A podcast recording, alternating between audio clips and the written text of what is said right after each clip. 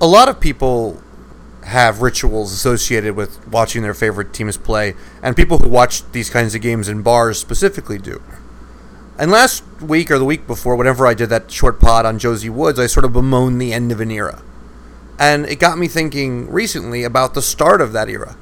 And uh, as a freshman in college at New York University, wandering out of my dorm room on, on a Sunday morning and knowing there was a couple of bars in the area that would be showing Sunday Ticket NFL football. This was really at the early stages of Sunday Ticket. Like it wasn't something everyone had at this point.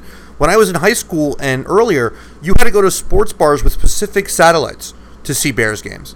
And I didn't see many Bears games really until I got to college because it just wasn't possible in New Jersey.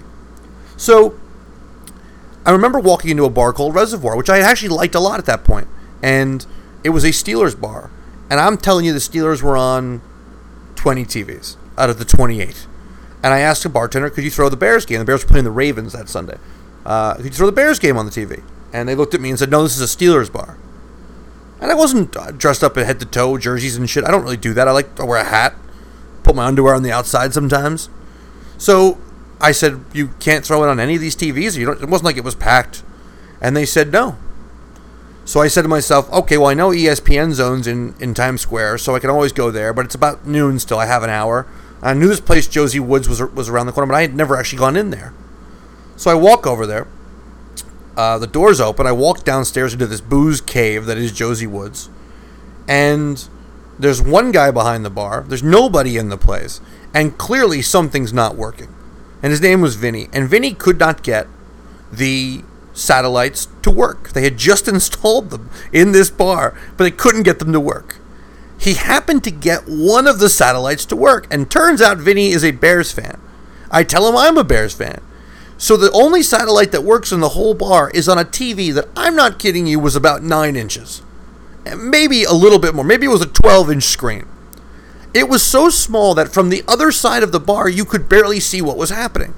So I watched my first Bears game in Josie Woods in a completely empty bar, sitting on the bartender side of the bar with my legs dangling like Huckleberry fucking Finn. Drinking Diet Coke because I didn't start drinking really for another year or two. Believe me, I made up for it, but I didn't really start drinking yet. So I drank about 40 Diet Cokes with my legs dangling on the bartender's side of the bar, and I watched the Bears lose to the Ravens.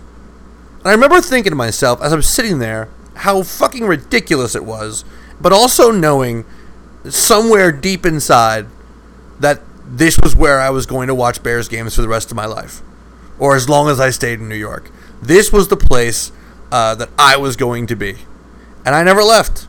After that Sunday, people came, people went, people came and had kids. They left, went back to Chicago.